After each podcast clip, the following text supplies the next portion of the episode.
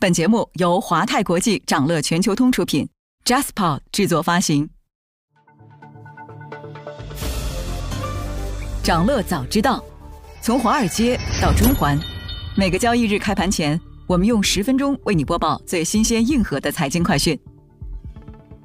今天是二零二二年九月十四号，星期三，各位投资者早上好。腾讯豪掷三亿欧元购入育碧股份。二零二二年迄今为止，已完成数十起海外游戏公司投资，加上二零二一年超过一百家的投资操作，腾讯疯狂注资海外游戏公司有何用意？稍后焦点话题将带你关注。不过，首先还是让我们快速浏览一下今天最值得你关注的全球市场动向。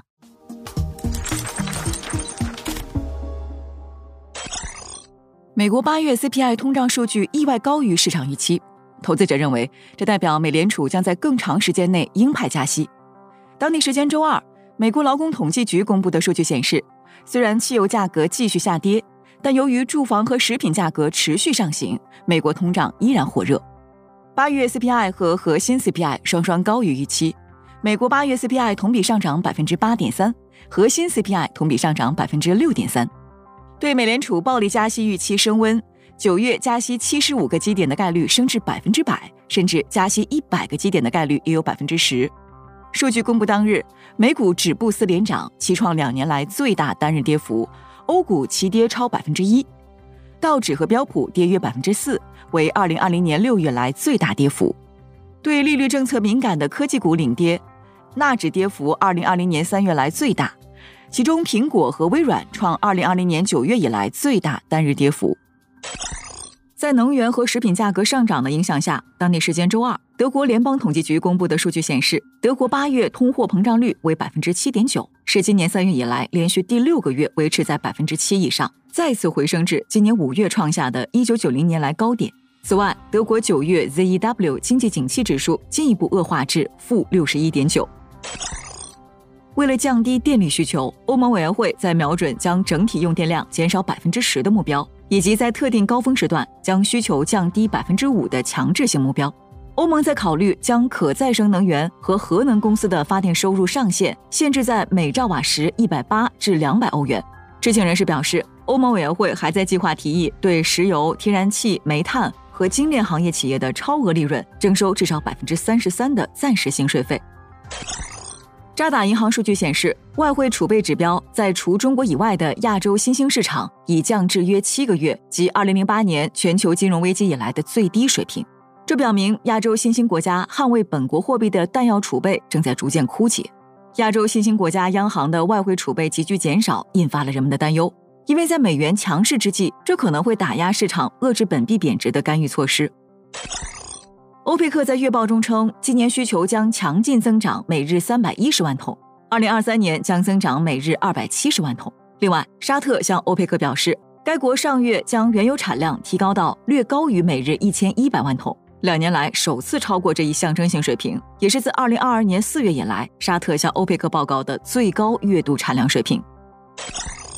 当地时间周二，一家代表出版商的律师事务所在英国和荷兰法院对谷歌提起了两项诉讼。谷歌因其广告技术行为面临高达二百五十亿欧元的赔偿要求。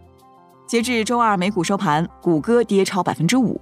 去年，法国竞争监管机构对谷歌曾处以二点二亿欧元的罚款，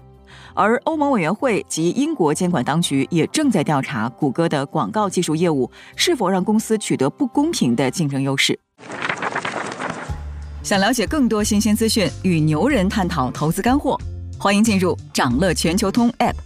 掌乐全球通是华泰国际旗下自主研发的一站式财富管理平台，为全球华人投资者提供港、美、A 股及新加坡市场的股票交易、公募基金、ETF、保险、智能投顾等多元化金融产品及服务。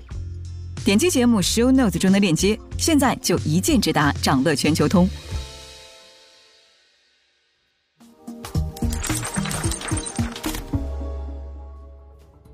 您正在收听的是长乐全球通早间资讯播客节目《长乐早知道》。在快速浏览了今天盘前最重要的市场动向后，我们进入今天的焦点话题。每期节目我们会挑选一个全球最值得中国投资者关注的热点事件，为你从更多视角拆解它可能对市场带来的影响。今天我们关注的是腾讯大手笔投资海外游戏公司背后的策略。近日，腾讯注资三亿欧元购入育碧家族吉勒莫特兄弟有限公司百分之四十九点九的股权，由此，腾讯对育碧的持股份额从此前的百分之五增至百分之九点九九，成为育碧最大的单一股东。收购消息公布后，育碧股价大跌超过百分之二十。分析人士认为，腾讯的增持将极大削弱育碧对投机性资本的吸引力，也排除了育碧寻求全面出售的可能性。尽管育碧是欧洲最大的游戏开发商之一，旗下拥有《刺客信条》等全球大热的系列游戏，但事实上近几年育碧一直麻烦缠身，公司管理层地震，甚至两次出现新游戏延迟发布的情况。受延迟影响，本就在2021财年深陷财务困境的育碧。在上一季度财报中，收入增长预期由百分之二十下调至百分之十。与此同时，游戏行业的并购浪潮令育碧的生存状况雪上加霜。例如，今年初，微软以六百八十七亿美元收购了育碧的竞争对手动视暴雪。